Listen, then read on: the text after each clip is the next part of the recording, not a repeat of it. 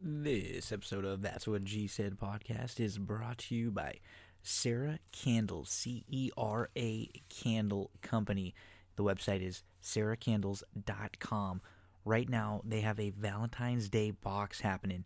Make sure to get those orders in right now. For 20 bucks, you get to pick two of these three scents between the fresh roses, the tuxedo, and the date night. Use the promo code GINO. It'll get you an extra 10% off. And these are all natural soy wax, free from toxins that are found in the paraffin wax, which is used by the other leading brands. 100% lead free cotton wicks, uh, locally sourced, made in micro batches. Uh, you can check out all the different scents, but uh, look at that Valentine's Day box if you need it for friends, family members, significant others, loved ones. It's something cool. It's very affordable, uh, a little different. It's a nice gesture check out ceracandles.com. On this episode of That's What G Said, we have a couple interviews for you. We'll be focusing in on Sam Houston Racing for Wednesday. Uh, we have an interview with Andy Villanueva, handicapper, where we go through the card, and then an interview with track announcer from Sam Houston, Chris Griffin. Talk all about Sam Houston and give a couple of his plays for uh, Wednesday. And We'll talk some Dodgers. That big trade finally went through with the the Red Sox, and then a separate trade with the Twins, and some thoughts on the uh, first weekend of the XFL. Kick back and enjoy this episode of That's What G Said. So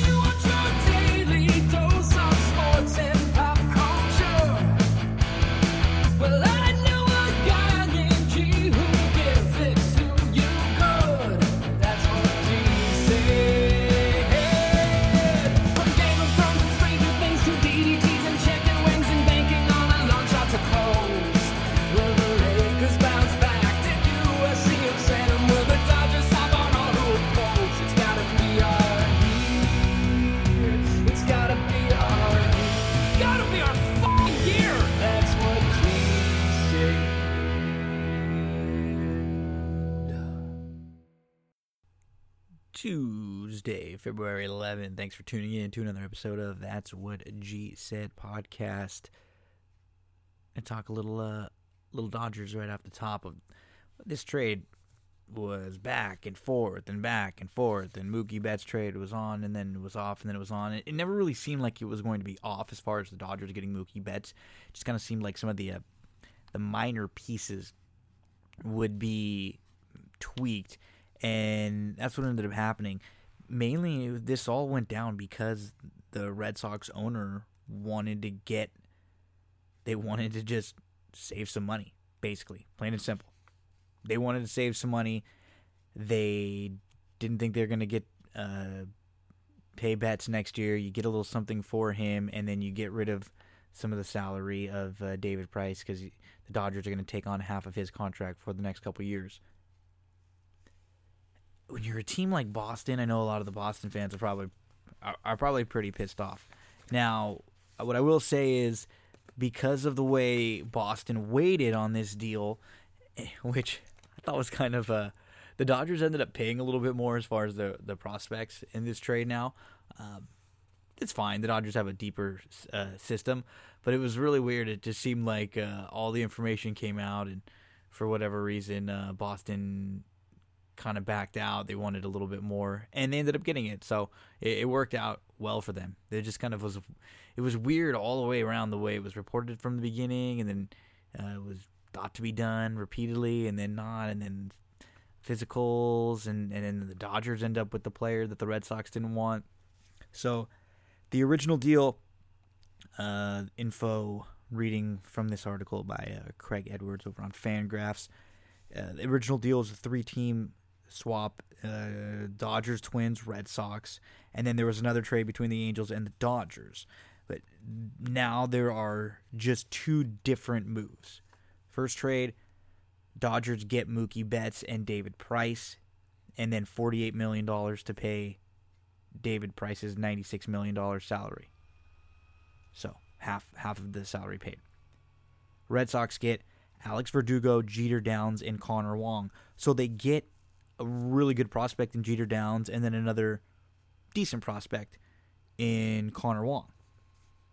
And then here, so here's a little bit of, of about those prospects. Um, This was from Eric uh, Longenhagen. He was talking about his evaluations of uh, of Downs and then Wong the prospect. So Downs is a polished advanced hitter for his age, dating way back to high school. Um, not as much of a shortstop likely. Future home is a second baseman. Uh, short back to the ball with some pop. Swing is bottom hand heavy, leaves him somewhat vulnerable to the loss in the on in on the hands, but selective enough at pitches. It can damage. Uh, so pretty good, pretty good all, all in all, and uh, someone who is a pretty solid hitter for a middle infielder. And then you talk about Wong, who's a multi-positional defender who can also play catcher. Um, Dodgers have tweaked his swing since college. Um, average raw power, but he lifts the ball. Ability to catch and play on the infield, kind of a cool role player. So it gives Boston uh, some kind of versatility, flexibility. And the, this Fangraph said Boston did slightly better in the current iteration. They grabbed a similarly ranked prospect uh, to Graterol in Downs. They got an extra player in Wong, and they got the financial relief they coveted. So in a vacuum, it's a fair deal. Um, Boston getting lesser prospects for one year, the better the the game's best players because they attached a lot of David's Price's contract. But for Boston fans, the deal sucks. Uh, the Red Sox didn't need to back off from contention and trade Mookie Betts. And I like the move quite a bit for the Dodgers. Uh, the the second move, even so, they get Graterol, who the Red Sox didn't want. They get outfielder Luke Raley, who they actually initially traded to Minnesota, and they get a pick. And then the Twins get Maeda, and Maeda's a ten million to offset Maeda's salary. So the Twins get Maeda what they want. They get a little bit of money to sweeten the deal, and they send an extra player back to the Dodgers, and then the Dodgers get a pitcher who can come out of their bullpen and throw 100 miles an hour. And what's nice for the Dodgers, they have a ton of depth. This is not someone who's going to be asked a lot out of like immediately or or heavily relied relied on. He's kind of one of those like icing on the cake type players. If this is someone who can help you out in, in the back of your bullpen, that's that's huge. For a Dodgers bullpen that hey, you know, you look at it and this bullpen is not going to be bad this year. They're going to have some options because when you're deep, when you have, you know, deep roster options, it, it, like always, it just gives you more options in the pen. So now the question is that other deal where they were just basically getting rid of Joc Pederson and Ross Stripling the Dodgers made two moves today to clear uh, their 40 man roster to, to clear from 42, so they're down to their 40 man roster. So Joc and Ross Stripling are part of the uh, the 40 man right now, and uh, you know what? It doesn't hurt to have uh, Ross Stripling there as an extra pitcher.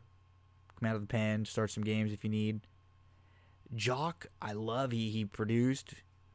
He's been good for the Dodgers. He's been uh, clutch the only problem now when you have Mookie and you have Bellinger, you're gonna have Joc and Pollock and Kiki and Taylor basically, you know, battling for one spot in the outfield. So I mean, we'll see if, if there's another move to be made for the Dodgers if they uh, are looking to to deal Joc at some point, or you know, still still put a package together. And the general consensus too, you know, like the, the this neck, just some bits and pieces from the other athletic article. Um, you know, Red Sox fans should be happier with the second Mookie Betts trade than they were with the first. This is from uh, Keith Law. A revised deal is way better for the Red Sox, even if uh, Graterol had passed whatever review that caused Boston to balk at the trade. Jeter Downs is a top 100 prospect. Dodgers acquired last winter. So that's why it kind of was was the Dodgers had just acquired Downs.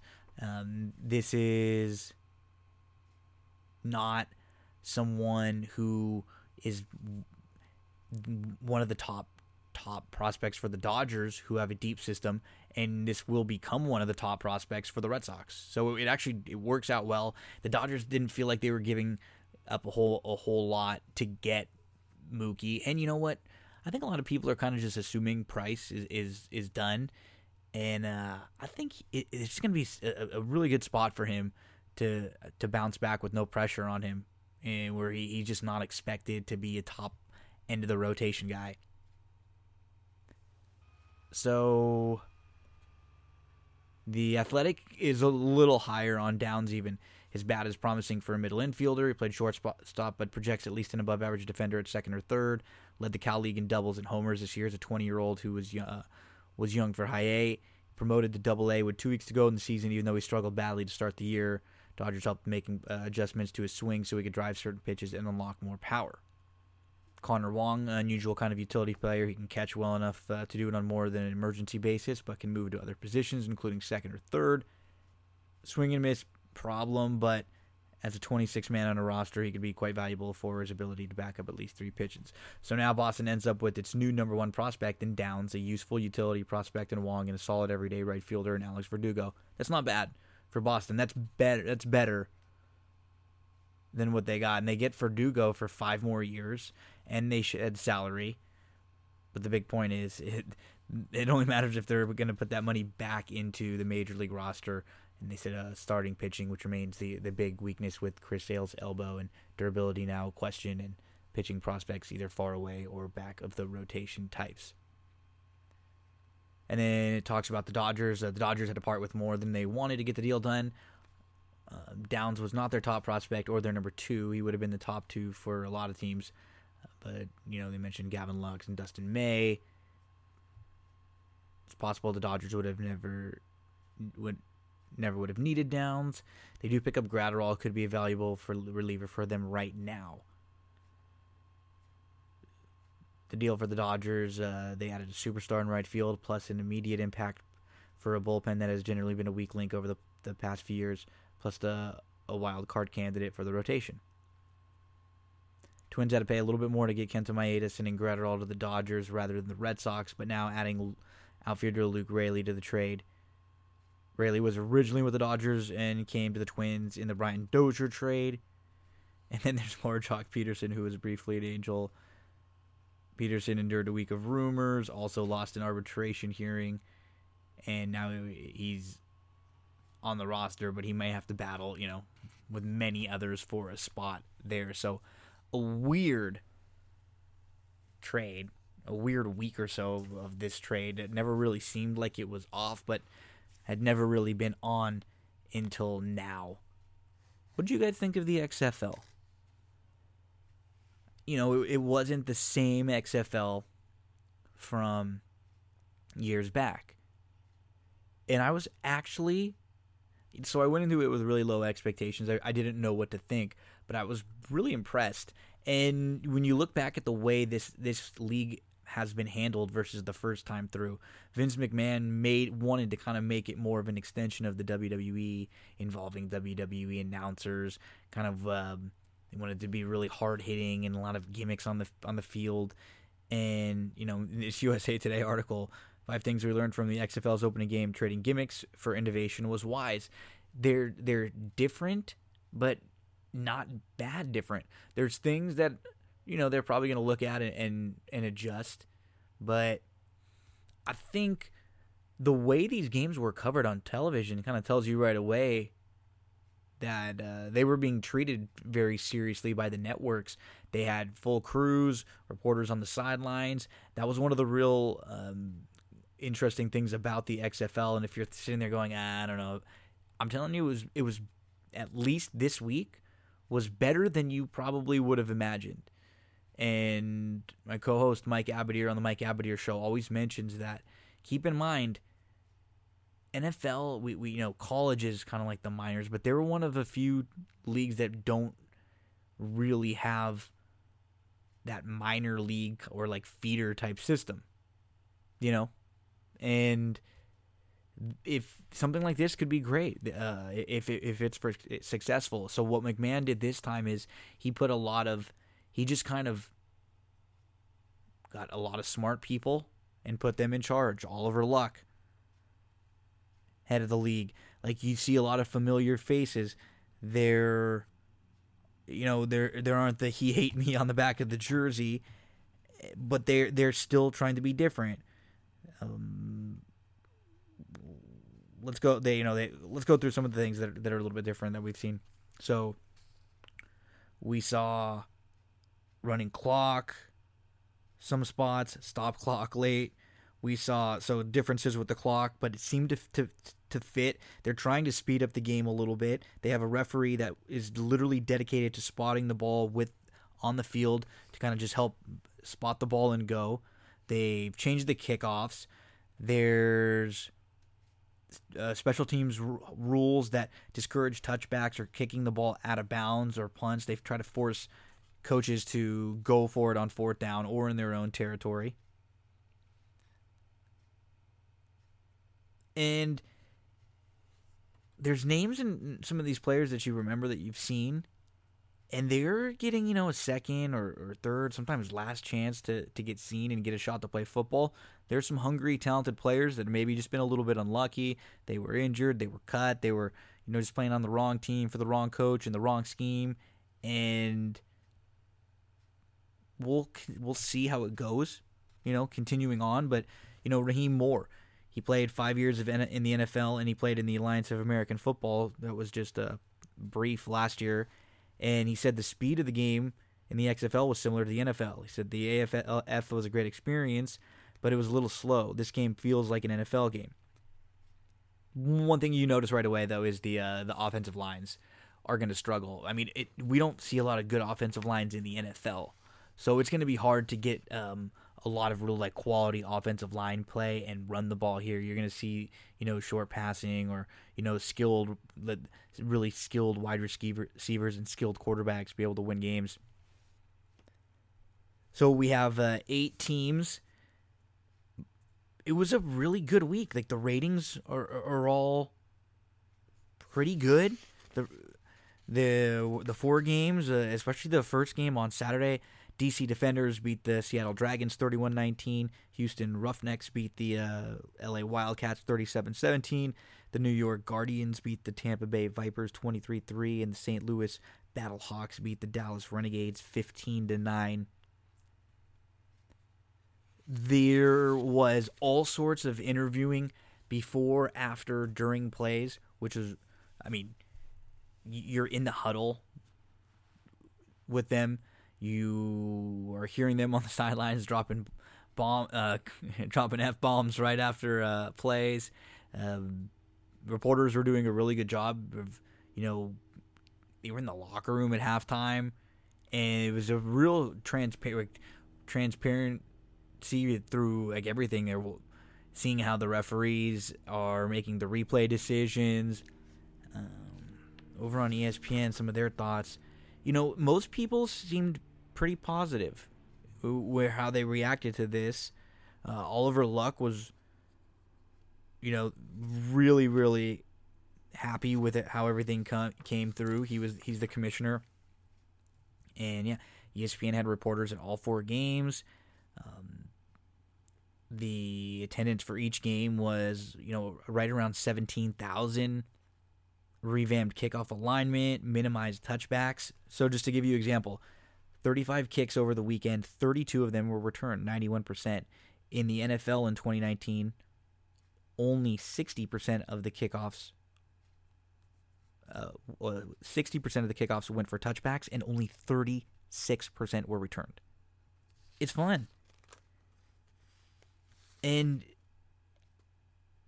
it's it what helps is that in week 1 there's not anything really bad or negative. There's actually just a little bit of good buzz moving forward. Now, like always, it's going to be difficult. How do you you build off of week one moving forward into week two?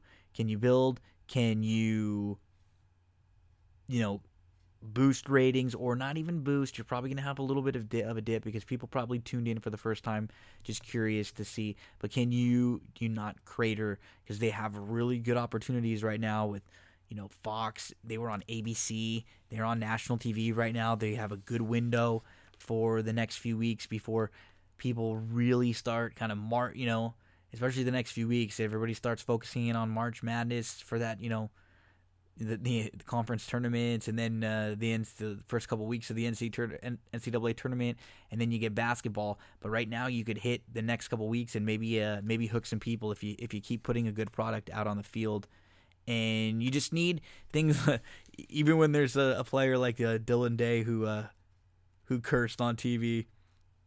It's it's something that kind of gives you a little bit of a, a buzz, and you get a little uh, kind of like a viral moment from it. So the you actually have the opportunity to sc- uh, score nine points.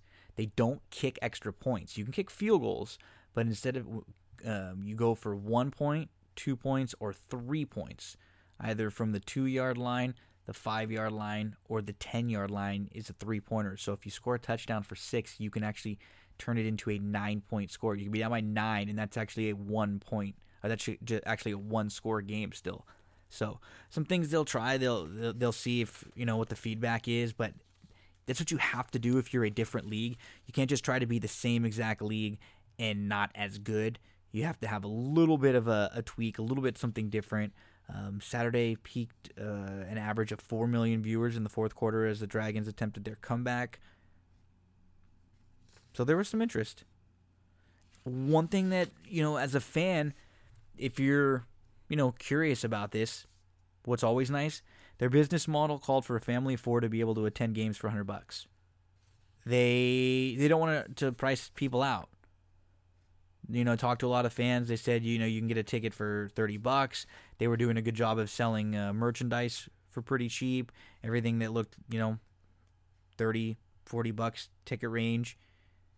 And we'll see how week 2 goes for uh, these eight teams in the XFL. Okay, so first up, we're going to have an interview with Andy Villanueva, handicapper. We broke down the Sam Houston racing card for Wednesday, February the 12th. Enjoy. Sam Houston, really good card. Get your past performances out as we go through. Horse racing fans and bettors of all kinds, we are very excited to be covering the races from Sam Houston Race Park here on That's What G Said on each and every episode. They're broadcasting in HD, they have bigger purses, turf racing over there, but for me, the key is that 12% low takeout on their multi leg wagers doubles, pick threes, pick fours, pick fives. They are building a great program over there. It truly is Major League Racing. We have to give a big applause to the TTA, the Texas Thoroughbred Association. They've added new incentives incentives and bonus programs for buying and selling horses. So it's better for the customers and it's better for the horsemen in Texas. Their social media presence has been bumped up. You can follow them at SHRP Racing on Twitter, and you're going to find morning training videos, the Monday Minute, jockey interviews, or if you're not on Twitter, you can find all the information at shrp.com. They're just working so hard to treat their horsemen and women and the bettors right. So let's give them a little bit of our focus. A couple big days coming up. February the 22nd is Texas Preview Day. And the big day, March the 21st, that is Texas Champions Day. We'll be covering all of that action here on That's What G Said with all sorts of different interviews focusing in on Sam Houston. Make sure when you go to play the races, give Sam Houston a look with that ultra low 12% takeout in the multi leg wagers.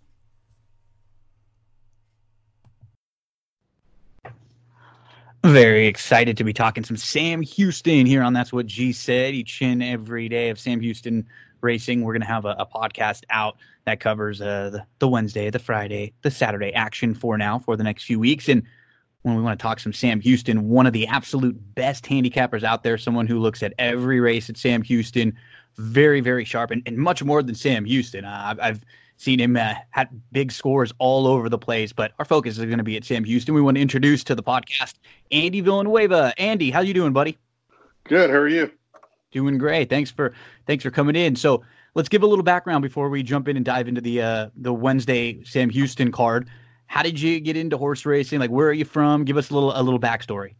Well, uh, really simple. I got into horse racing when I was seven years old.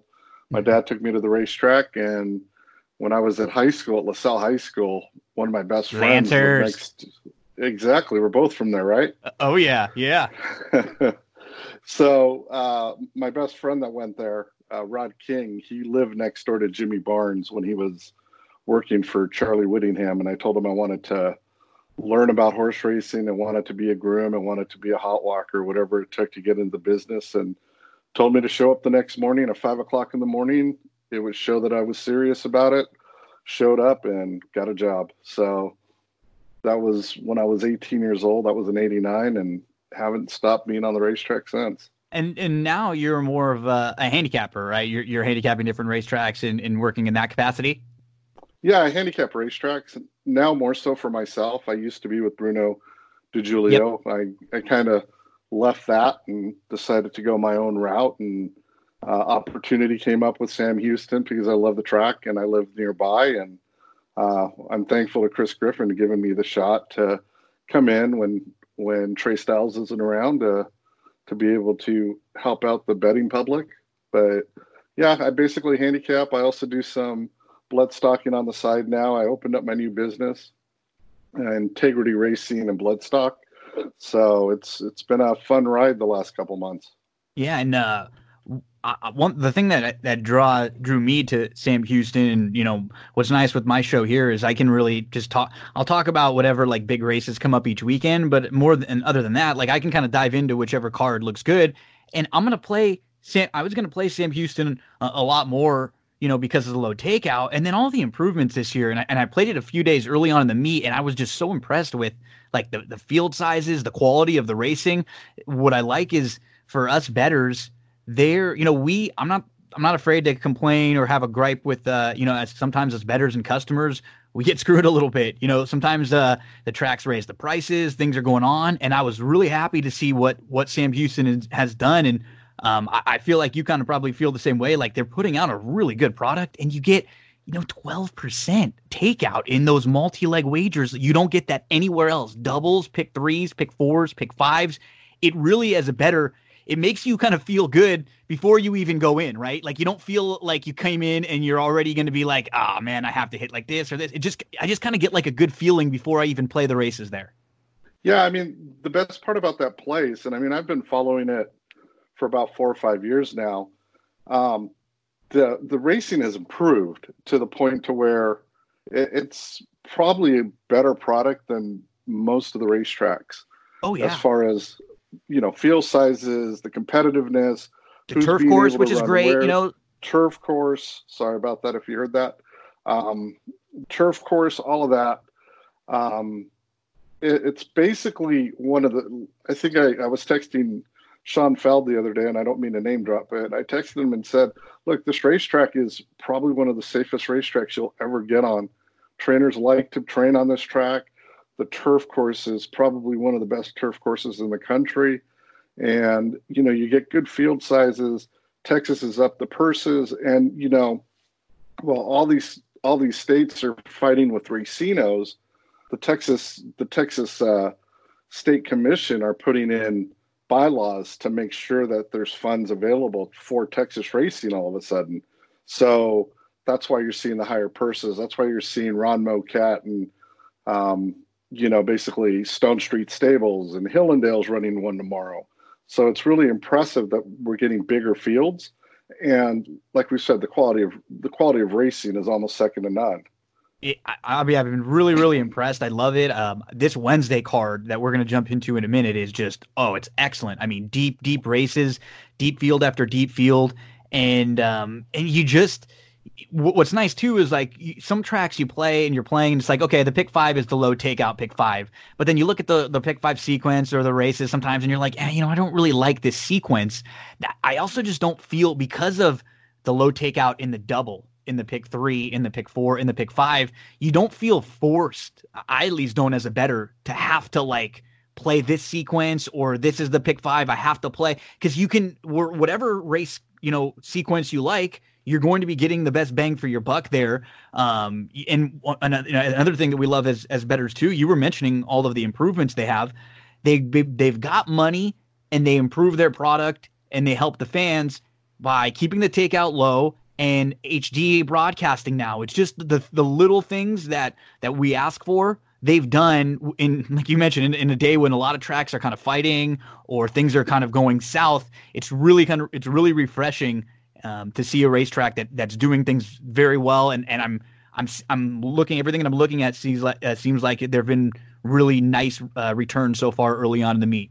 Yeah, there's racetracks that get it. This track gets it. I mean, even as far as when Lady Classic Day was going on, instead of charging for people to come to watch the races, they were like, "Come on in, let's let's get as many people as we can to come in here, watch the product, get some food, enjoy yourselves." And I mean, it was a huge crowd, and the reason why, free parking, free admission, and when you give people free stuff before they walk in, especially at a racetrack where people are going to spend money betting, it makes a bet. It makes a big difference that way as far as how things work. Okay, great. So let's get into the Wednesday card. And so the way Sam Houston runs now on Wednesdays, Friday nights, and Saturdays, and Wednesdays they run uh, in the day. It's twelve twenty Central Time for the post, and we're going to kick things off in race number one on Sunday. There's a ten, or on Wednesday there's a ten race card, and there are two pick fives, which uh, you can kick, kick the first pick five off right in race number one.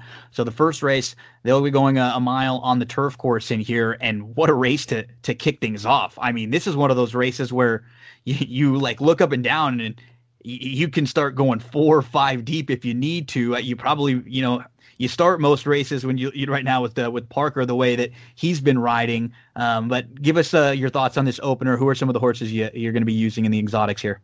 I mean, uh, when I started looking at this race, I thought the same thing. I'm like, I I looked at the PPs and I'm like, well, I got to use Parker. Yeah, I mean, it would be wrong not to use him. But then I start. The one thing about Houston is you always have to check the weather.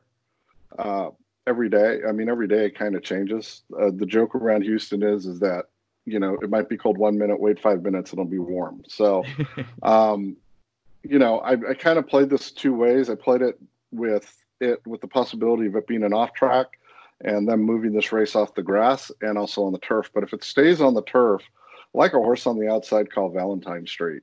Yep. Uh, Valentine Streets with Sasha Risenhoover and Larry Stroop already had a race over the racetrack takes a little bit of a, a class drop in this spot, and he fits here with with the way this with the way the race is supposed to set up uh, as far as the speed early on.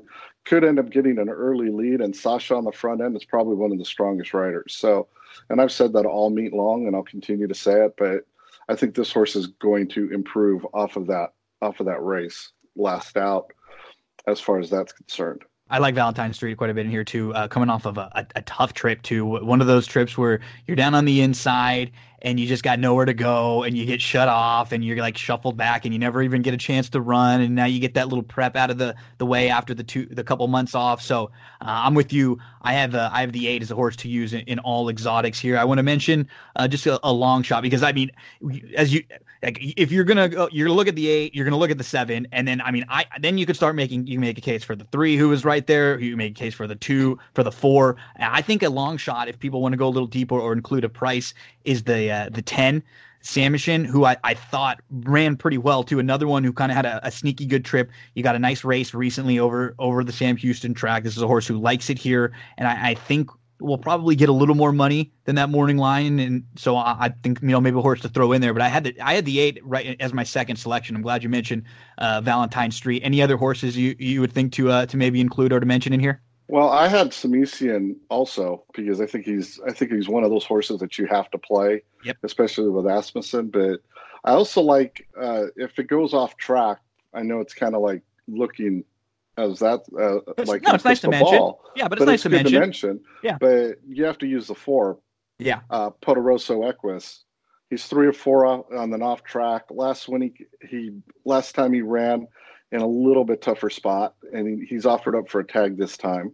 And you know you're gonna get you're gonna get a price with Ernesto and and Valdez or Jimenez. So it, it's worth a look at with that horse. And I think you're gonna look at Yowzer, and I think it, they're going to overbet Yowzer with Cabrera. Yeah, he. So. I, I, wouldn't be against maybe leaving him out in a race where you where you want to spread out or not necessarily having to key in on him, especially with his running style, right? Like with a horse who comes from so far out of it, he does need things to go his way and then work out a trip. Um, I would much rather, you know, use even if it is on the, the grass. The horse you mentioned, Poderoso Equus, who yeah, I would upgrade for sure if it was off. But I think his grass form too is a little sneaky. He's just he he's been in some tough spots on the grass, and, and then he he's not been able to put a couple starts together until now. I love when I when there's a horse who maybe looks like they have some nagging injuries or they're the type of horse who needs time in between their starts.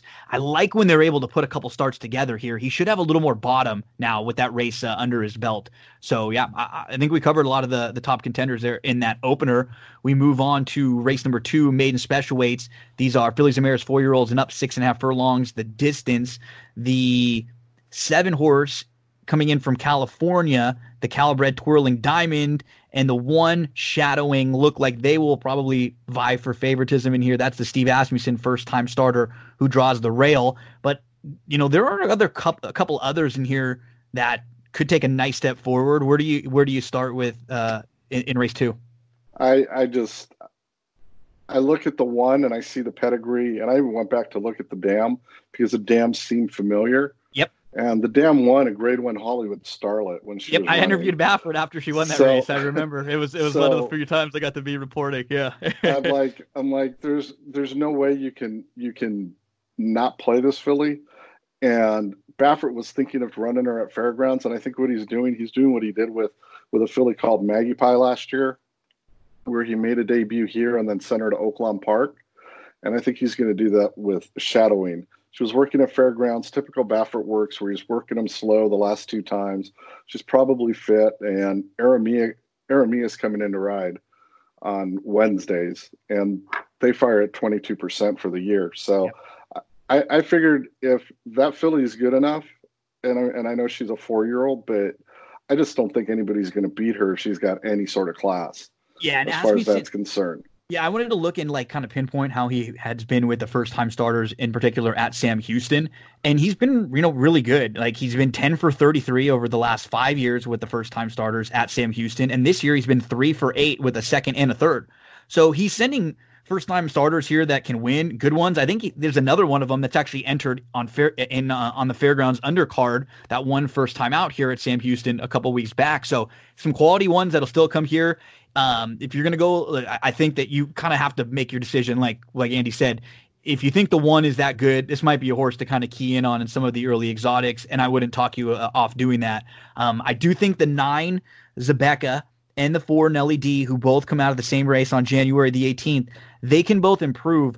Zabeka ran a really weird race. Uh, she was on the lead, and and then she looked like she was completely done. She backed up Looked like she was going to maybe not be eased, but just kind of finish last. And then she completely re-rallies, angles out, comes back on again. It was it was really bizarre, but it was it was kind of impressive. Um, and uh, and then the, the sick, you know, we mentioned the seven. I'm I'm kind of okay with taking a shot against the seven twirling diamond in here. What are your thoughts I on that? Too. Yeah, I, I I'll take. And no offense to Dallas.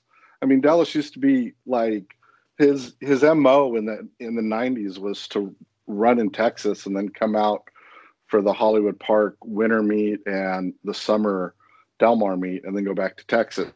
And then he decided to move all his stuff over to California, and now he's moving the stuff back to Texas. So um, I, I'm I kind of need to see a race, especially sure. here on this racetrack, because horses that are coming in from Santa Anita aren't firing first out, and I think it's because of the dirt. I think it's because it's a different type of dirt dirt surface than they use in California. They need to get a little um, used to it so they got to get used to it. But usually, like uh, I mean, even Ro- Robertino when he brought in those horses from California, they didn't fire right away. Now they're firing. So, but uh, so I, that that one to me was a throwout. I think the six. Um, going back and looking at that race, I just throw out that first race. Yep. Yep. Uh, this was a debut race. She just she just for whatever reason just had no no idea what she was doing. She was completely not wanting to run, and she just decided that she was just gonna I mean, Ricardo did what he did best, he, what he should have done, and he basically just took care of her and just raced another day. Yeah. So yeah, I think we covered uh, a lot of the contenders in here, and we're kind of both uh, okay with playing against the seven twirling diamond, especially of the two short price horses. I'd much prefer the one shadowing of those, and then uh, maybe see what price you can get on like a horse like Zybeca, Zybeca or Nelly D. But if the, the money's probably going to come in early on the one, if this horse is live, and then we'll definitely know um, early on.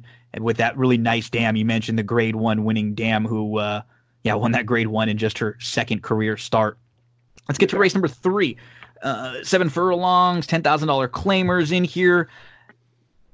This race, I thought the one a toasting master of the Karl Broberg entry was going to be pretty tough in here. He was chasing uh, the favorite, Call Me Richard, and he just missed. Like the next jump, he he's the winner, and he gets to go a little bit longer in here.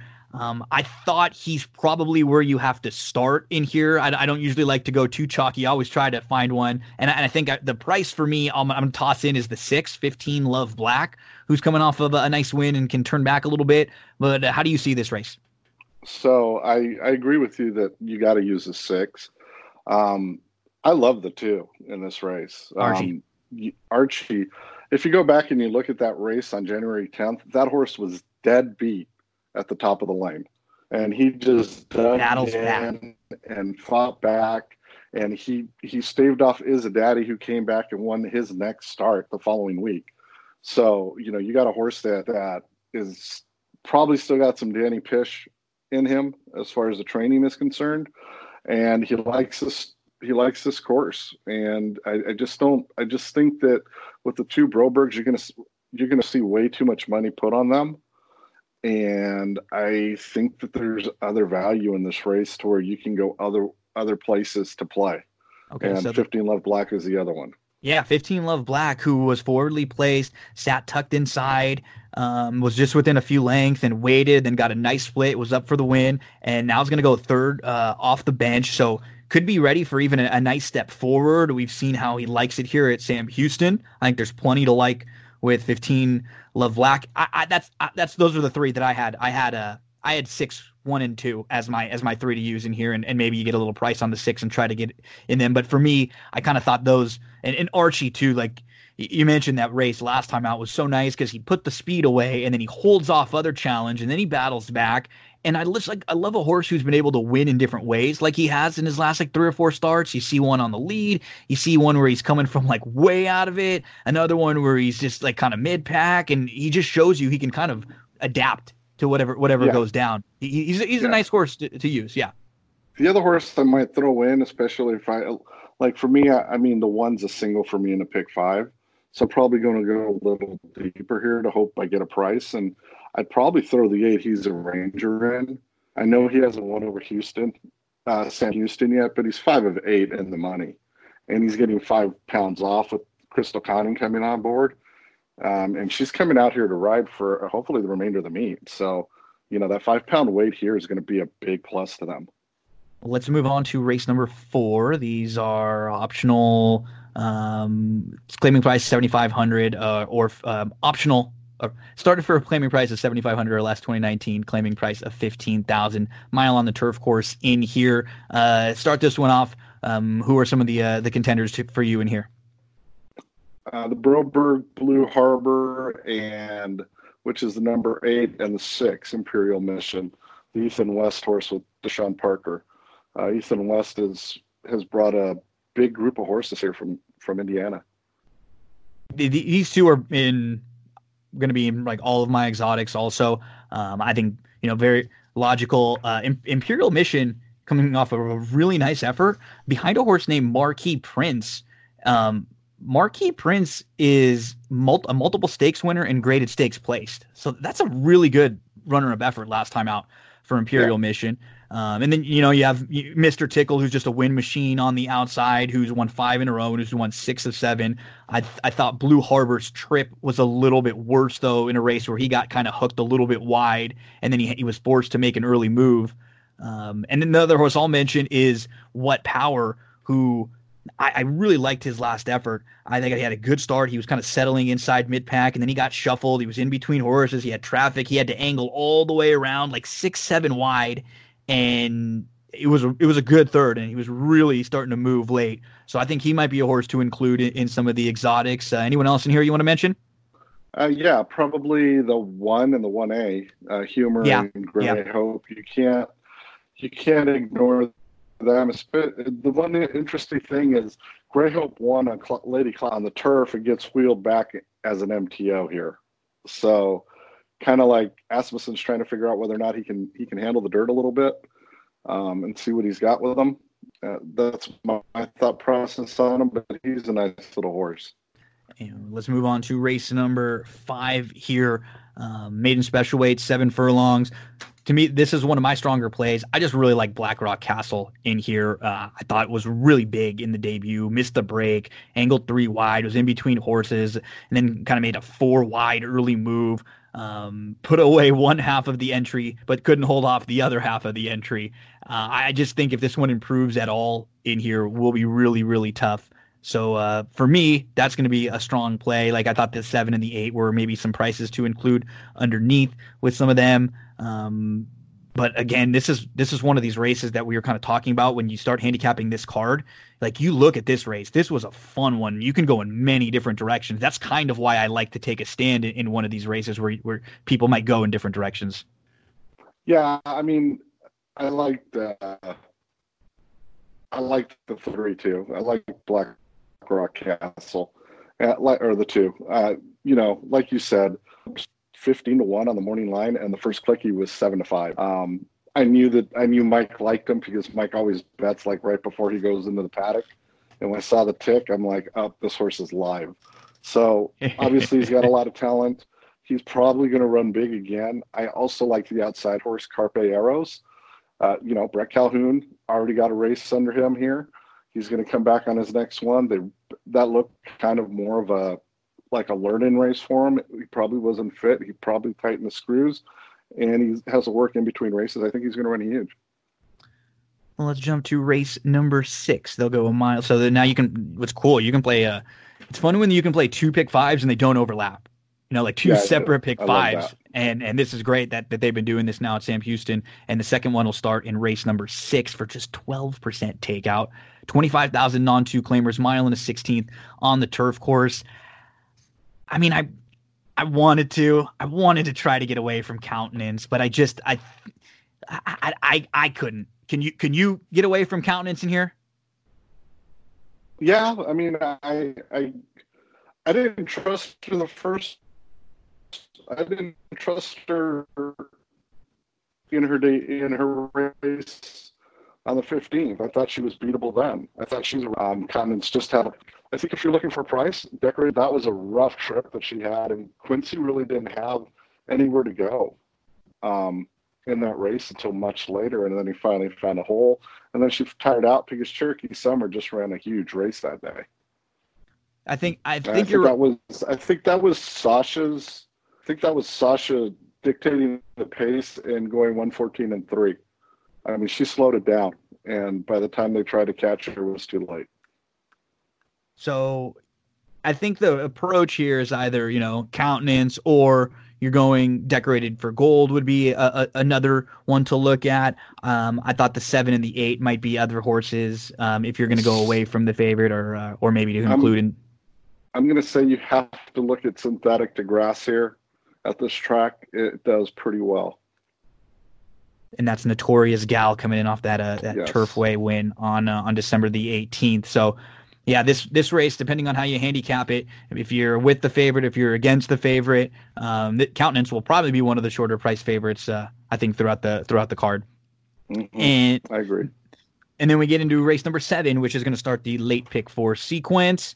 Five and a half furlongs, maiden, ten thousand claimers in here. Uh, who do you start with in this race, Andy? Uh, I, I kind of couldn't go off of Hong Kong Helen. She had a race over the track, second start since, and you know Asmussen's dropping her down to the bottom level here to try to get a win. Um, you know the Ackerley brothers win a lot of races here. It's going to be hard to go away from her. If I had, if somebody forced me to go away from her, I'd probably go to Versailles Law just because Cabrera's riding for Torres instead of Valdez Jimenez. Yeah, it was it was an okay debut for for the nine Versailles Law. Um, it, it, wasn't bad. It was a little bit better than it looks on paper to um, kind of track from the outside and then and was in the mix and then backed up a little bit. And it was in the slop too. So you know if, if you can always kind of give a little bit of a pass for that. Um, I mentioned a few other horses in here because yeah, you got to kind of start and figure out what you're going to do with Hong Kong Helen. Are you going to go all in with that one, or are you going to you know maybe chuck and try to and, and spread around? I think if you're going to go all in, Andy gave you kind of the reasons why. If you're going to spread and go around, uh, the nine would definitely be a horse I would include. I think the ten would be very interesting. This is a horse who who has shown a little bit of speed. Really, in all three of her starts, she went longer last time out against better, and now she drops and cuts back. And you know, when you look up and down this race, there isn't. Uh, it depends on Hong Kong Helen, right? But I don't even know if Hong Kong Helen is a speed demon, and if they get intent on just trying to get get the lead with Funky Justice, maybe they can sneak away and uh, and catch a slice in here. I thought the three Hundinger with the blinkers on um, could step forward, so another another horse to maybe use in the exotics. The fives maybe logical to use in the exotics too underneath if you're playing like the six on top. Yeah, and I think with especially with the 10 with with the five pound bug and Crystal probably going to send. You know, yep. the filly gets out really quick anyway. Mm-hmm. Hong Kong Helen last time out did not break well, and if she does that again today, um, she's going to have a lot of work to do because it's it's a short run. Race number eight kicks off the late pick three. It's a 15 claimer, non two, seven furlongs. The distance in here, um, I thought the five uh, Bodie is in kind of a good spot. I uh, he drew the rail last time out, and he kind of was forced up into it a little more than I think he wants to be. Um, the you got to figure out what you're going to do with with you know a couple, couple of the horses that are coming out of the same race with you know Yak and and Dobie here. Um, the you never want to look at a horse that Broberg has that could be a big price like the two and, and leave them out. The eleven I thought you could make a case for. So again, is kind of sounding like broken records throughout this card, like another like deep race where it feels like you can use many. Yeah, and I thought I thought if that horse was going to fire Broberg, it would have been last out, especially after he showed speed. Um, so I'm a little lukewarm on that one. I do like um, the horse uh, Bodie Fecta, like you said. I think Dobie runs a better race than he did last out, and I think he he turns the tables on Yak here. He was well liked going into that race. They bet him strongly, and I mean that's a pretty good race being one length off the lead, going a mile, finishing up. Usually they're a little strung out going a mile, and they didn't do that in this race. I I kind of would go back to him on that one. Yeah, fun a fun eighth race there. Um, yeah. So yeah, we both key in on definitely on Bodie Fecta, and but then after Bodie Fecta, yeah, like you, you, can go in a couple different directions, uh, and and I don't think anyone's going to get a ton of support here. This feels like one of those races where you know three or four horses might all be really close in price. Um, let's move to the late double, which is race number nine, 25,000 claimers, non winners of three, five furlongs on the turf course. You uh, lead off on this one. Uh, where are you starting here, Andy? I'm going with take the over. I he, that race he ran on the 17th was so impressive. I mean, he could have probably could have won by a lot more. It's just about. And so I'm probably going to use him, especially if the one which I highly doubt for CJ Thoroughbreds. And then I'm also going to use um, the seven, Light Up the Devil. I thought he was going to run a better race last time out, and that race hasn't come back to be as productive. But you know, sometimes Mike needs a second race to to tighten up the screws, especially after a couple months off, and um, he's going to try him on grass this time. Yeah, I have the seven on top in here, Ma- mainly because I think the one's impressive. I think the two is impressive with this speed. the, the the only thing that worries me a little bit about the one is just the rail. Um, and if he gets maybe kind of put in a bad spot or just kind of forced to go a little faster with speed to his outside, that's why I put the the seven on top um, instead, just because I felt like he she might get the the best trip maybe and maybe just kind of fall into it if a couple of these are going quick early on and she's going to cut back from six and a half furlongs so she should have a little more late punch i agree i kind of was expecting a little bit more uh, from this mare last time out. But if you're going to be able to get like a nice price around, you know, three to one ish or so uh, on her, I think I think that's fair.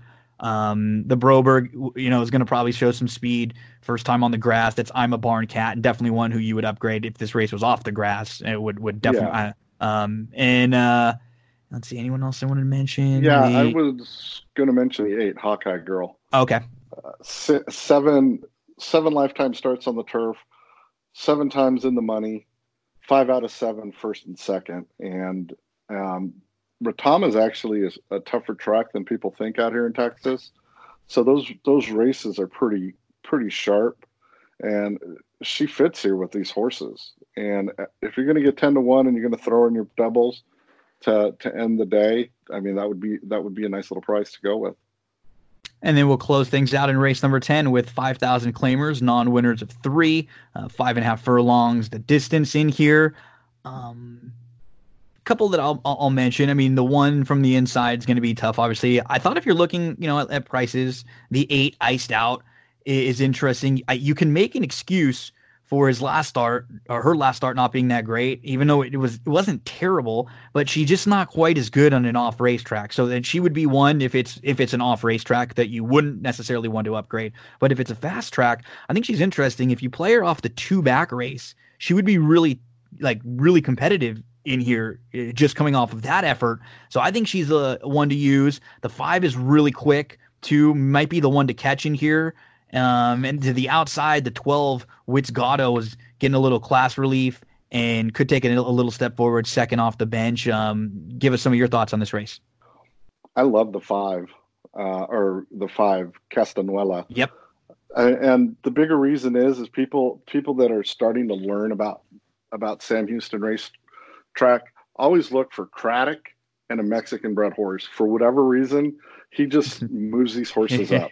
He he knows how to do it, and this horse I think is going to run big off the layoff, uh, just because Craddock usually has him cranked up to go. And I really like the horse on the far outside the 12, Witzgato. You know, you can't you can ignore the Sam Houston. He was racing a bit against a bit tougher. He's down to the lowest level of his career. He does well on an off track and di- the distance. This is where he's won his two races. So you can't say no to this horse as far as that's concerned and leave him off a ticket. a really fun Wednesday card. Andy, we've been talking about uh, getting you on here for a while. I, I'm glad I, I finally was able to. And now, you know, we're both looking at Sam Houston a lot. We'll have to get you on uh, a, a bunch of times now over the next couple months as we uh, as we handicap these races every day. So thank you so much. It was it was a lot of fun. You gave me a, a half hour plus of your time, and we dove through everything. Um, give the folks out there some of your plugs. Where can we find you on social media and follow along with you? Uh, you can follow me at a Villanueva 3RD uh, on Twitter. Uh, that's the best way to get a hold of me. I mean, I'm always there and I'm always tweeting something out. Um, so just follow me there, and I'm sure everybody else will follow back who I have as far as followers are concerned. And we can find your bloodstock information uh, there, just like on following you on, on Twitter and stuff too. Yeah, you can you can go to in uh, you can actually that one's us. You can go there to to look for Integrity Racing and Bloodstock.com, or you can go to the website. Um, it's up and running. It's got a few pictures, and we got a lot more going on uh, going up there this week once I get back to California. Great, Or man. not California, Sam Houston, or Sa- to Texas. I'm so used to saying I'm You're going saying- back to California. Yeah, it's just like it's gonna say it's just like yeah, muscle memory, right? You just Yeah. you've said that so many times throughout your life. So yeah, I mean this was fun. It was a blast. We've interacted a bunch on uh, online before, but we've never really had, had the chance to like have a conversation. So uh, it was it was a Yeah. blast, and I and I, I think it's gonna be the first of many. So thank you very much, buddy, and uh, we'll talk again real soon. All right, have a good one. That was Andy Villanueva. A big thanks to Andy Villanueva. And now we're going to get to our next interview in just a moment with Chris Griffin, track announcer at Sam Houston. We're going to hear from one of our sponsors, and then we're going to get to that interview with Chris. Enjoy. One of the sponsors of That's What G Said podcast is Cindy Carava, full service realtor, and I am here over in Glendora at Coldwell Banker with Cindy Carava. Cindy, how was 2019 for you? Tell us uh, a little bit about what uh, what kind of stuff you were working on. Hi, Gino. Thanks for having me. Uh, 2019 was just really great. Uh, I had a great year uh, selling homes all the way from Altadena, Arcadia, Monrovia, out to Upland and Ontario just recently. Um, the market has, been uh, really good. Um, we're looking forward to 2020 with an increase in home prices about 5.8% this year, opposed to last year where it was a little softer. We saw uh, more like homes averaging about 3.5% in increase in value. Um, it's also looking great for buyers. Uh, the interest rates right now are going to be staying under 4%. So if you've been on the fence about thinking about buying a home, now is the time to do so with interest rates still staying low. And you offer more services than just the buying, selling, and leasing homes. Tell us about some of the other services that you offer and what a full service realtor really is. So you're right, Gino. Besides me being uh, a full service realtor of uh, finding properties for my clients to buy or selling their homes or finding rentals for them, um, I also have a plethora of resources like uh, handyman, contractors, electricians, plumbers. Uh, I even, if like I said, if you're thinking about getting a home loan, I actually work with two great lenders that I can recommend to anybody and you're all over the internet, social media, websites. Let us know some of the places where we can find you. I know I've seen some reviews on Yelp and on Zillow. They, everyone always has positive things to say. Everybody hears me raving about you all the time. But where can uh, everyone else find out information about you or contact? Thank you, Gino. Yeah, I am on Facebook and Instagram and LinkedIn. Um, and uh, you can contact me on my website, which is www.cindycarava.com, or my email, which is cindyc.realtor at gmail.com. Or feel free to call or text me on my cell phone, which is 626 394 6400. Cindy is awesome. She's one of the kindest and most genuine people I've ever met. I promise you, you will enjoy every minute you interact with her. So thank you very much, Cindy. Uh, appreciate all of your support from That's What G Said podcast. Thank you, Gino. Have a great day, everyone. Our next guest is a, a, voice that many of you hear calling the races over at Sam Houston. He is a, a man who's the track announcer over there, but he wears uh, more hats than just that. We welcome in Chris Griffin over from Sam Houston. Chris, thanks for joining us. Uh, but besides track announcer, what else do you are you doing over there? Handicapper and, and a little bit of everything, right? Yeah, Gino, dog walker. I was walking the dogs this morning. I was doing uh, lots of different things, but uh, uh, yeah, it's a great time in Houston, and it was a great opportunity for them to take some of my marketing background and be able to use that and uh, come in here and, and do the dual roles and do the do the marketing side of things and then uh, take that hat off and put my announcer hat on and get onto the racing side. And it's been a it's been a busy experience. Uh, i got here in november so it's just been kind of put your boots on and, and get after it. And we uh, have a lot of great things in place at sam houston already. Um, and so i'm just hoping that i'm helping that. And there's there's a lot of great things that are going on in houston texas and texas as a whole uh, a lot of things that happened over the weekend. You know, just to, it, some of the connections and the people that are from here. So it's uh, it's it's an exciting time to be here. I think I got here at the right time, and uh, it's working out really well. I'm just really happy and gonna gonna be here for as long as they'll have me uh, here in Houston, Texas, and we're just having a great time. Well, let, yeah, and let's let's stick in in, Texas. Where we're talking about uh, things. I mean, from just me selfishly as a horse player, what I loved is that Texas got a uh, an influx of money in this year which they were able to use to boost their purses. And so what what they do is they boost their purses they upgrade the broadcast uh, you know and and what that does is it draws people in. They don't they don't hike up the takeout. And i think that's a big focal point for sam houston. And it's a great selling point is that hey we're talking about 12% takeout in daily doubles, pick threes, pick fours, pick fives, not just one pick five of the day. Like any of those multi race rolling exotic wagers, this is the lowest takeout around. Like this is what the bettors want and they've been clamoring for.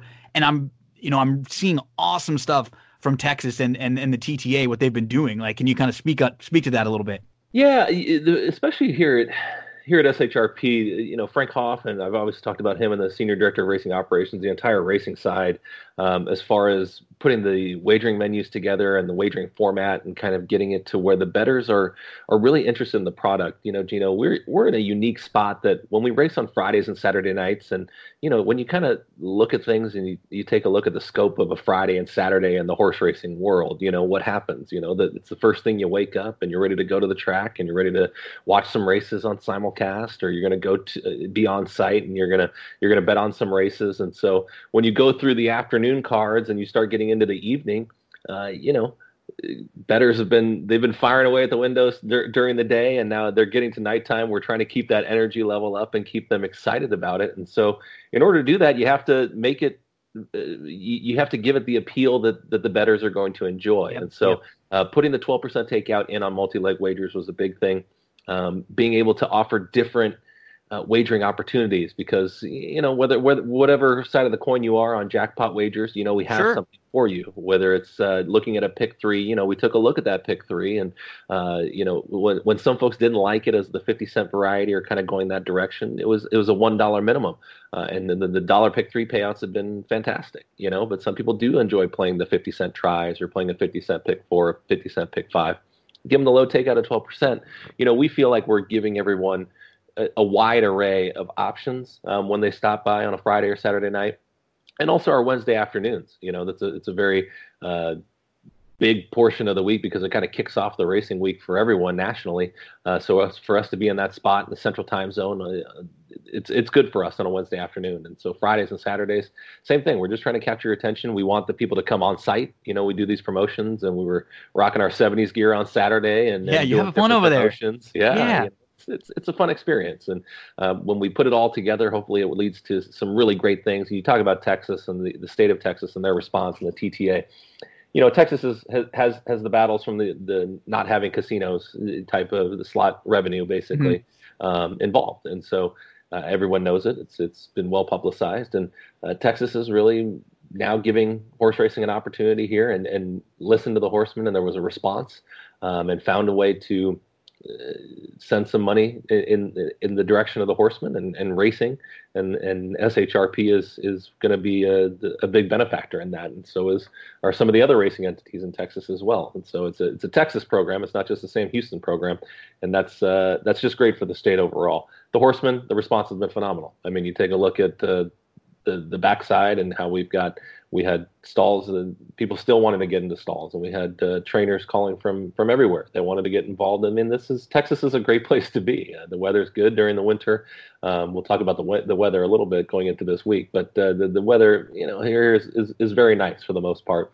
You're not going to see a ton of snow here. You know you're going to see you're going to catch the, the warmer weather as we get into some of these spring months and it should just lend to more exciting and and great racing that we can continue on. And uh, we're here for 39 days. It's a, it's it's not the longest meet, you know, in, in, the larger landscape of some of the meets out there, but we found our place on the racing calendar, and we're really going in the positive direction. And I'm happy to be a small part of that, and involving uh, people like you, and, and getting the West Coast folks involved, and listening to us, and following to us, and getting the East Coast people, and and bringing them here to to the Midwest, to the South is, is a great thing to be. So we, we've got a lot of great things going on, and you've listed them on the on your cast many times, and I appreciate the coverage. And we're just excited where things are going, and and we, we want people to also realize that this is a long term plan. I mean, yeah. is, these are long term goals that we have. This is this is not going to be a one time thing for us. We we really want to continue to grow. Uh, we're building this this really great product in, in Houston, Texas, and uh, we hope the the bettors join us. The uh, general public join us, and, and everyone's a customer. If, uh, you know, when you yeah. get involved with Sam Houston Race Park, uh, we welcome you all, and we're working hard to make sure you have a great time. You know, one, a couple things that I think um, Sam Houston in particular, and and just the state of Texas have going for them is just their location. Right, you're you're like right in the middle, so you can get horses and connections and people shipping in from all over and, and and we've started to see that now. I mean, there are some races where you know you're going to get the logical horses that are you know have been running at at Remington or maybe Delta, which I love because I covered a ton of of this uh, Delta of Remington and when, when, I was working at TVG. So there are a lot of connections and a lot of uh, familiar names that I, I I know very well from some of my trips out to to Vinton and the the location is great. I'm just I'm, I'm such a fan of looking at a race and you see you know you have a, a horse or two from the East Coast and you know when you have a big barn like Asmussen, um, they can be coming in from all over the place. Diodoro's been absolutely rolling. Uh, and, and, then you're getting like more from the West Coast horses that you've seen horses that because the purses are so strong over there. There's a, a, turf course over there. I mean, there's nothing missing at all. It is really like you guys have been using the hashtag Major League Racing, but it, I mean, it, it, absolutely is. I'm looking at my my some of my plays for Wednesday, and when I have nines and tens written down and elevens and twelves in the pick fours, you know, that's always a good thing because those are huge fields. Yeah, and you talk about location. I mean, there's there's there's two sides of it. It is it, we do have a great location, and we do have a an opportunity to be in front of a lot of different horsemen from a lot of different states. It, it also lends to us being in a very highly competitive environment as well, and so yeah, um, we keep that in mind. And and the turf is a big part of that. You know, the fact that we do have a, a wonderful turf course and and the uh, track the track man and the crew and, and, just everyone on the racing side they just work so hard to maintain the surfaces and keep us safe um, and keep the horsemen safe and the horses and jockeys and get everybody around there. Uh, you know, w- when we talk about the turf racing aspect, that's a big part of what we yeah. do. And so you do see when we we card these races and we get you know a, few of these turf races in here, and they're going to go the two turns, and we're going to get those mile races. Uh, that's got to have appeal to horsemen. I have to believe it's got to have appeal to different connections because uh, the surrounding areas they don't always have those opportunities mm-hmm. for for the turf. And so um, we hope that the the clouds hold out and we don't see a ton of rain because then we have to come off and that changes things a little bit. But uh, you can't can't do that. You can't yeah. can't think in that nature. You can't live in that world where you're just uh, carding races and saying, well, maybe it's going to rain here, maybe it's not. But uh, we're doing the best we can. And uh, the, like I say, the horsemen have responded, and, and we've got a great group of top trainers that have shown up. Uh, you know, you talk about Silks that won over the past few weeks when you're seeing Godolphin Silks and Claiborne. Yeah. Juddmonte, and uh, you know, it's it's really putting us into a, an, another category as far as building to that major league racing that you talk about. It's uh, it's been a wonderful ride so far. Uh, no complaints as we continue to do really great work, and we just got to keep it up. You know, with the with the what is it? What is that Spider-Man saying? With with great power comes great responsibility. Exactly. Whatnot, you know. Yeah. It, and and that's what it is. I mean, it's a it's a responsibility for us to continue to put out this great product uh, make sure the surfaces are safe, and make sure that we're we're, we're winning across the board, and that folks are, are, really enjoying this. And so, as long as the track announcer does his job in the booth once in a while, then we're uh, we're good to go. it's, it's, it's it's been fantastic so far. The response has been great, and and it's even though it seems like it's it's kind of it, it just flies by. In 39 days, yeah. it's going to fly by really fast. We're already getting towards Texas Preview and then Texas Champions. So uh, just getting off of the heels of Houston Racing Festival, we're just we're we're rolling. We keep rolling through. Okay, and yeah, those are the two big days I also wanted to mention because those are some of my favorite days to play because you get a lot of these um, state bred or local horses who get the opportunity to kind of step up and run for a little bit more money than they would normally to get a little black type to take a chance. I mean, you had a, a great Texas bred who um, was was huge there on on Ladies Classic night, and it's just been a, it's been a great start to the meet. And with these two big days coming up, um, tell us uh, the when is the Texas Preview Day, and then yeah, when so the, Texas the big one? Texas Preview is February 22nd, and then Texas Champions March 21st. Texas Preview is an inaugural. Uh, this is the first year that we're going to do it, and so because we were the added purse money that we've talked about, we were able to add Texas Preview Day, and this is this is about showcasing Texas breds and, and really getting Texas breds and uh, that exposure. When you talk about that horse that won the Stonerside, Mr. Moneybags, you know, just recently named the Texas bred horse of the year uh, he he's trying to get into some of these different categories where he's he's running really well against open open company. You know, he ran in the Pat Day Mile as a three year old. Um, I think that they they like him around two turns. They like him at a little bit of distance. Um, he's probably the best Texas bred around. There's there's some rumors that he could be the best Texas bred that some people have ever seen, and uh, he's a real special horse. And it's just nice to see the the connections. And you know you can you can see Mike Neville and Mr. Moneybags coming. You know, Mr. Roy mm-hmm. Cobb. You know when they're when they're in the house, and uh, they, have got this Texas bred going in the right direction. But there's a lot of great Texas breds in the breeding program and, and the TTA and talking about the breeding and getting getting breeders and getting um, some of these sires here and, and really building that product that way as well that's equally as important. So this is a great way to showcase Texas, uh, Texas racing, and so we'll have the preview day leading up into Texas Champions Day, and we've got a lot of great uh, some giveaways planned, some promotions behind it, and you'll hear about more of that uh, as we go on through the season. But again, just really excited, and Texas is going the right direction. TTA has been great. Everyone across the board. This is being a West Coast guy, it's it's great to uh, to get the reception that I've gotten and that we've gotten here in Houston. Sure. Let's go. Yeah, let's go through a little bit of your history. So, like, how do you? I always like hearing uh, everyone's backstory. Yeah. Um, how did you How do you get into to racing? Like, what got you into it? And give us some of like your first racing gigs and uh, and how you've moved up.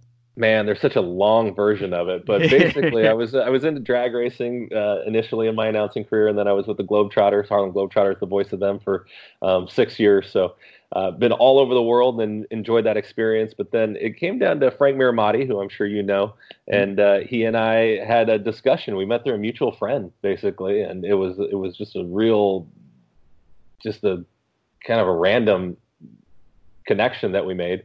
Um, and he said we just kind of chatted back and forth, and it came to a point where. He, I said, "Hey, what would it take for me to call a race?" And I was actually in the booth with him at Los Alamitos at the Los Alamitos Futurity, uh, it was that three horse finish. I, the three, three, three noses on the wire. I can't. It was it was Mr. firing Z? line, Mr. firing line, Mr. Z, and was it Dortmund? Dortmund? Yep, yeah, yeah. So yep. It was the three of them right at the line there, and it was during that day that I had gone up and watched a, a, previous race with Frank, and I just said, "What would it take for me to call a race?" And he said, ah, "He said, he said, call a race." He said, "Let's get you a job somewhere," because he had heard yeah. me call some Globetrotter games and whatnot. So I got the opportunity from Larry Swartzlander and, and Richard Conway up in Ferndale at the Humboldt County Fair, and they they said, "All right, we're going to let you uh, call the bull ring here for for two weeks because Mirahmadi says you can call a race." So it was uh, nice, yeah. it was really kind of random, and then from there I got the Portland Meadows gig um, and was able to to get that, and then uh, got the Ferris full time, and then I was lucky enough to go to Gulfstream Park West for a year, and then uh, Houston came calling uh, a little bit after that. So it's been it's just been a wild ride for the last six years, and now here I am, the marketing manager and the track announcer. So from from going to that spot to here, it's it's been quite the ride.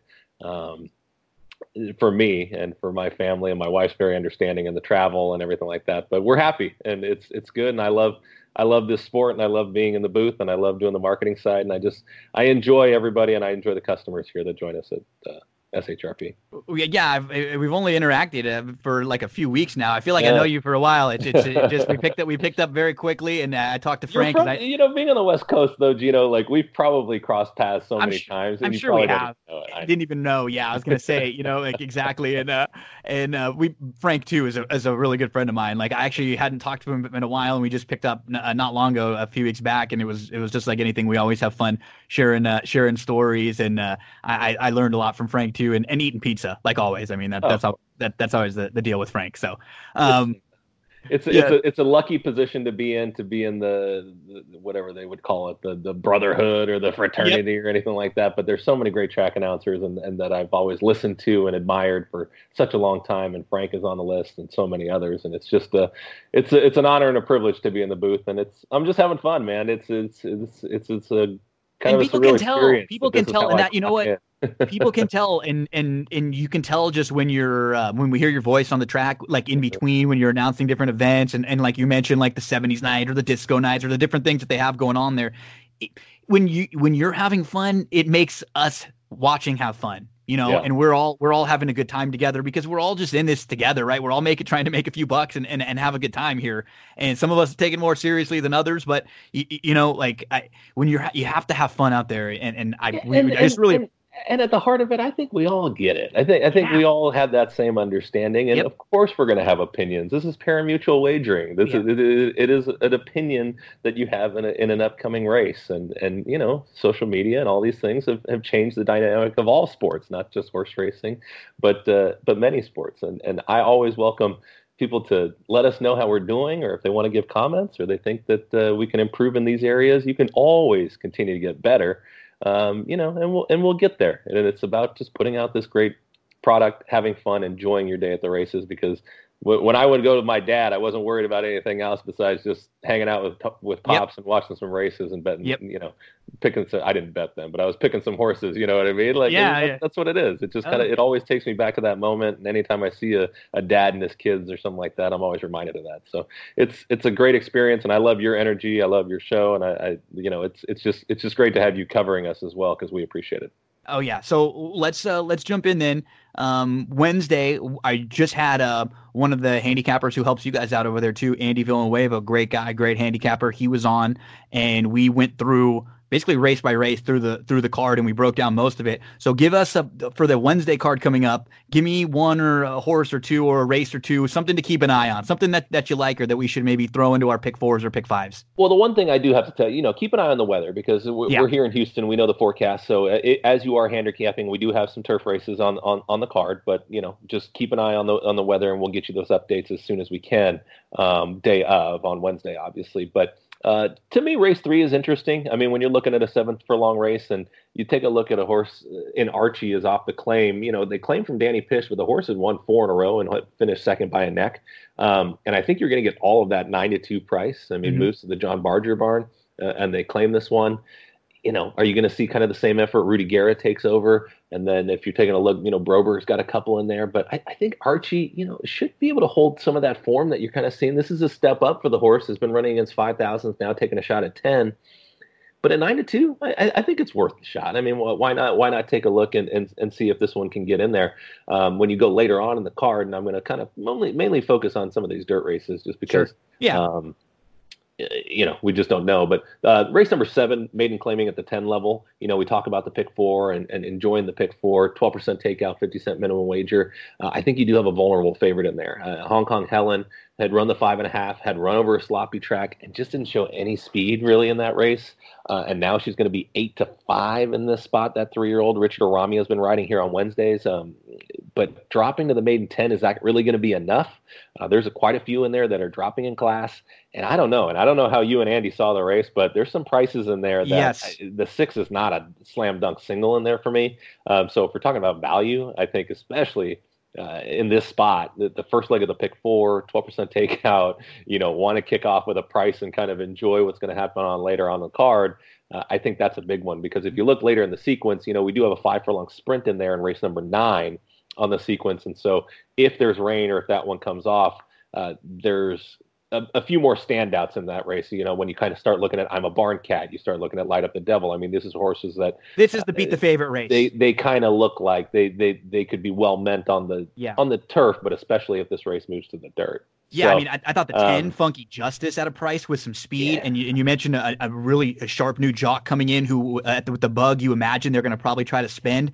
And if yep. Hong Kong Helen doesn't break, there's not a ton of speed in here, which makes this race interesting because these are kind of lightly raced horses. Like any of them could show more speed in their second or third start. You know, I mean, the nine could could be a little bit better. Like he, he she wasn't too bad. Yeah, um, yeah three just... and the five are logical. You know, this is this I, am with you. I think it's funny. I think in this race, Andy and I were opposite in that. I think he was like, okay, I'm going to go with Hong Kong and Helen, who I think is a standout. And I was more of like, okay, I think I'm going to go against. And if you're going to go against, you might as well maybe just chuck this one out and and then try to spread out a little bit here. She might, but I, I don't know that that the last race she might she might have just needed that last race. It's, there's but there's a real slow work there coming in off of the February fifth work. Uh, you know she had shown speed before at Ellis and Churchill, but then she went to the shelf and then there were some class drops involved. She so. just kind of regressed in every race too. Even even bit, just coming here, bit. she just hasn't really improved. So if she beat, she's the type of of filly where if you like her a lot and you want to key in on her and some of the exotics, fine. That's that's definitely the way to play. But I think for both you and I, it sounds like like if she beats me at seven to five to two to one, like I'm okay with that.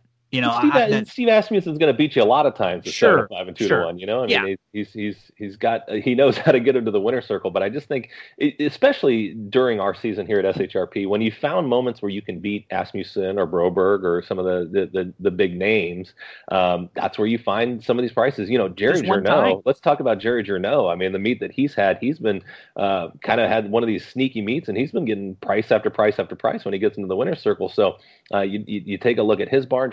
Ernesto Torres is another one, like you mentioned, on the nine.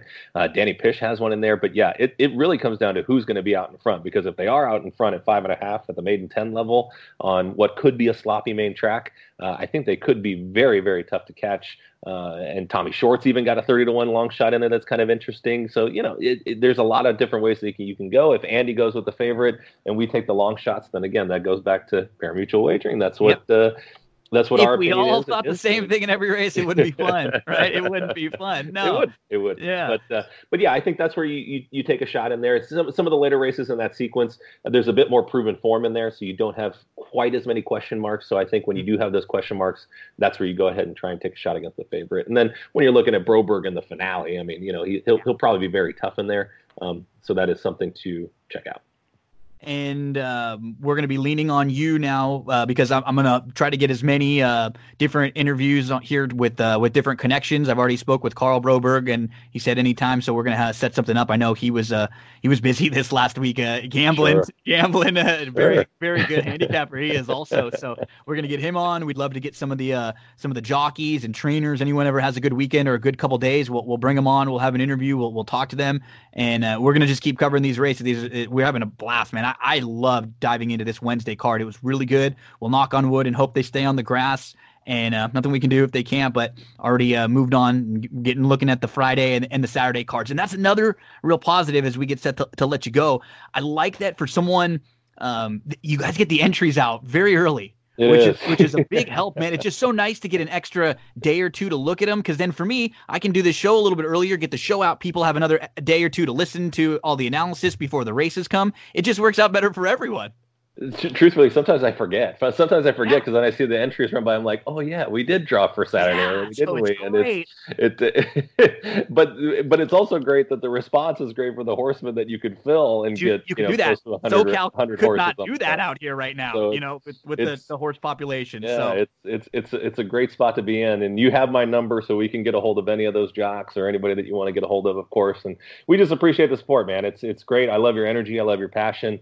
Uh, I love that you're a new dad and the exciting things that are going on in your life. And it's just uh, it's a pleasure to talk to you and get to know you. And uh, it'll be a fun season as we continue on and and keep going. And don't forget, we had Tuesday races March 10th too. We started Yeah. getting running on Tuesday afternoons too. So uh, lots more coverage, yeah. lots more fun, my brother. Oh, that'll be even better because now, uh, my unfortunately sad my, that my girlfriend she's got a great job at the uh, Intercontinental Hotel here at downtown, so she just had to get back to work uh, this uh, this last week. So now it's uh, me and Milo at home. We are There handicapping. We record our shows. Grandma and Nanu help me keep an eye on him when I have to to do a little stuff here and there. But he's already looking, man. He, he's great. So we're very excited. Thank you for the kind words, and I really appreciate the interview. We're gonna have to get you back on a couple more times too uh, over the next few months before the big days. We'll talk with you or anytime there's anything uh, anything big going out there. And one um, more thing is we we let you give us uh, your plugs.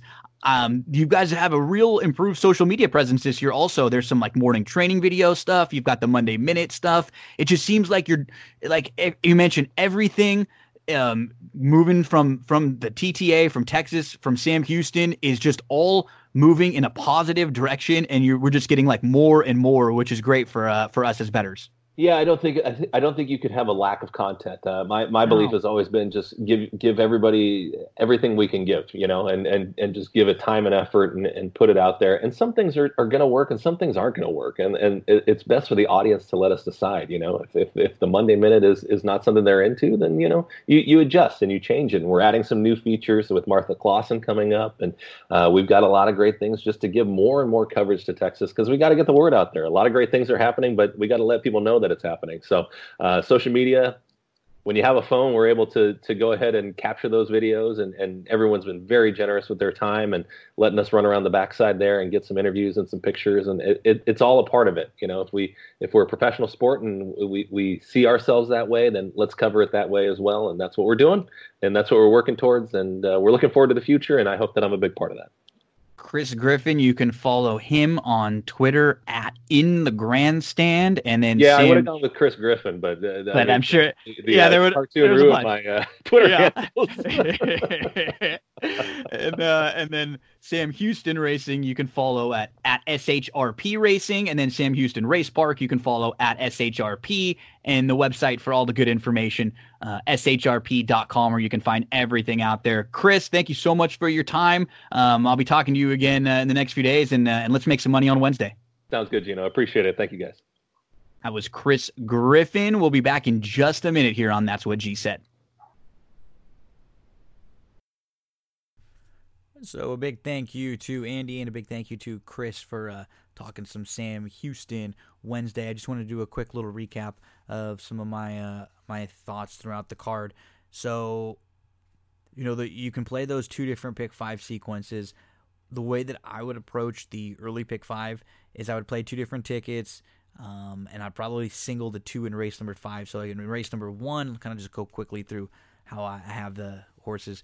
Race one, I'm going to go 10, 8, 4, 7, 3. Those are some forms of the horses I'm going to use in exotics, and I'm, I'm giving them to you in order uh, of, of how we like them. So throw the uh, throw the 10 into some of your exotics at, at a price. In race number two, we're going to go with the 9 uh, on top of the 6, four, one. The one, keep an eye on. I mean, it's going to be probably tough to to exclude from the exotics as uh, this one, the money will probably show up on early, and Asmussen's been good. So I'm I'm can, I'm okay with using those four, and okay with taking a shot against the seven in there, and we'll have the nine on top in race number three. I have six one eight two. Archie was the uh, the horse given out by both of uh, our guests.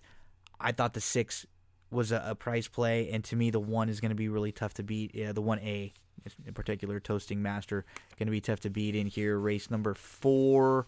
Uh, we'll go four, eight, six, ten. Don't forget about using what power in some of your exotics. The others are uh, are logical in there.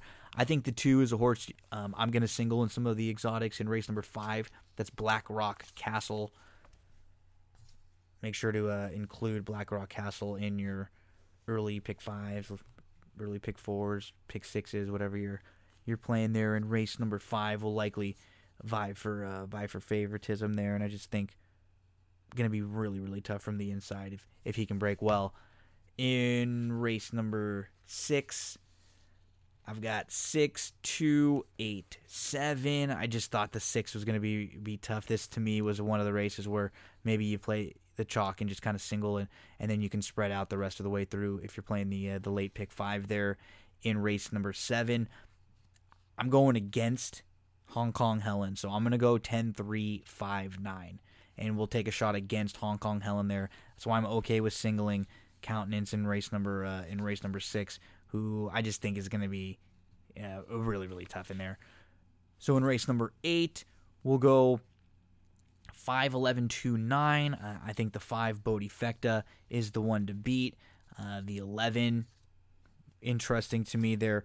Hurry back, back to the dirt. The 2 has some speed. I, I just think there's more to this one than we, we've seen in, in, in the last couple. And in the 1.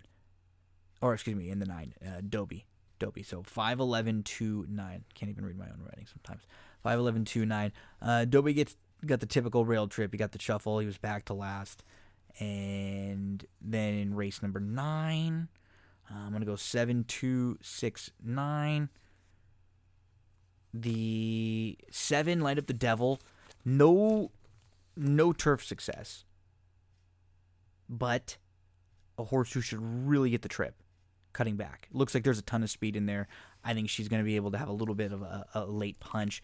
And then to close things out, the one's going to be tough in there. I'm going to have the 8 on top with the 5, with the 1, with the 12, depending on how deep you want to go in, in some of these exotics. So I try to put them in order so, you know, you can see how I can tier the horses. And uh, I, I, think the 8 on top, the 5 is the one to, to catch, and the 1 is definitely the one to beat in there. So make sure to uh, include iced out. So there are some of my recap thoughts. We'll be talking more Sam Houston. We got a big week coming up this week with a lot of racing. We'll be talking some fairgrounds. We're going to talk some college basketball with Dan. We're going to talk some fairgrounds uh, with a couple different guests, and then some Oaklawn later in the week. Huge week on That's What G Said. Make sure to subscribe, download, rate, and review anywhere that you get your podcast. Thanks again, folks, and we'll be talking to you again real soon.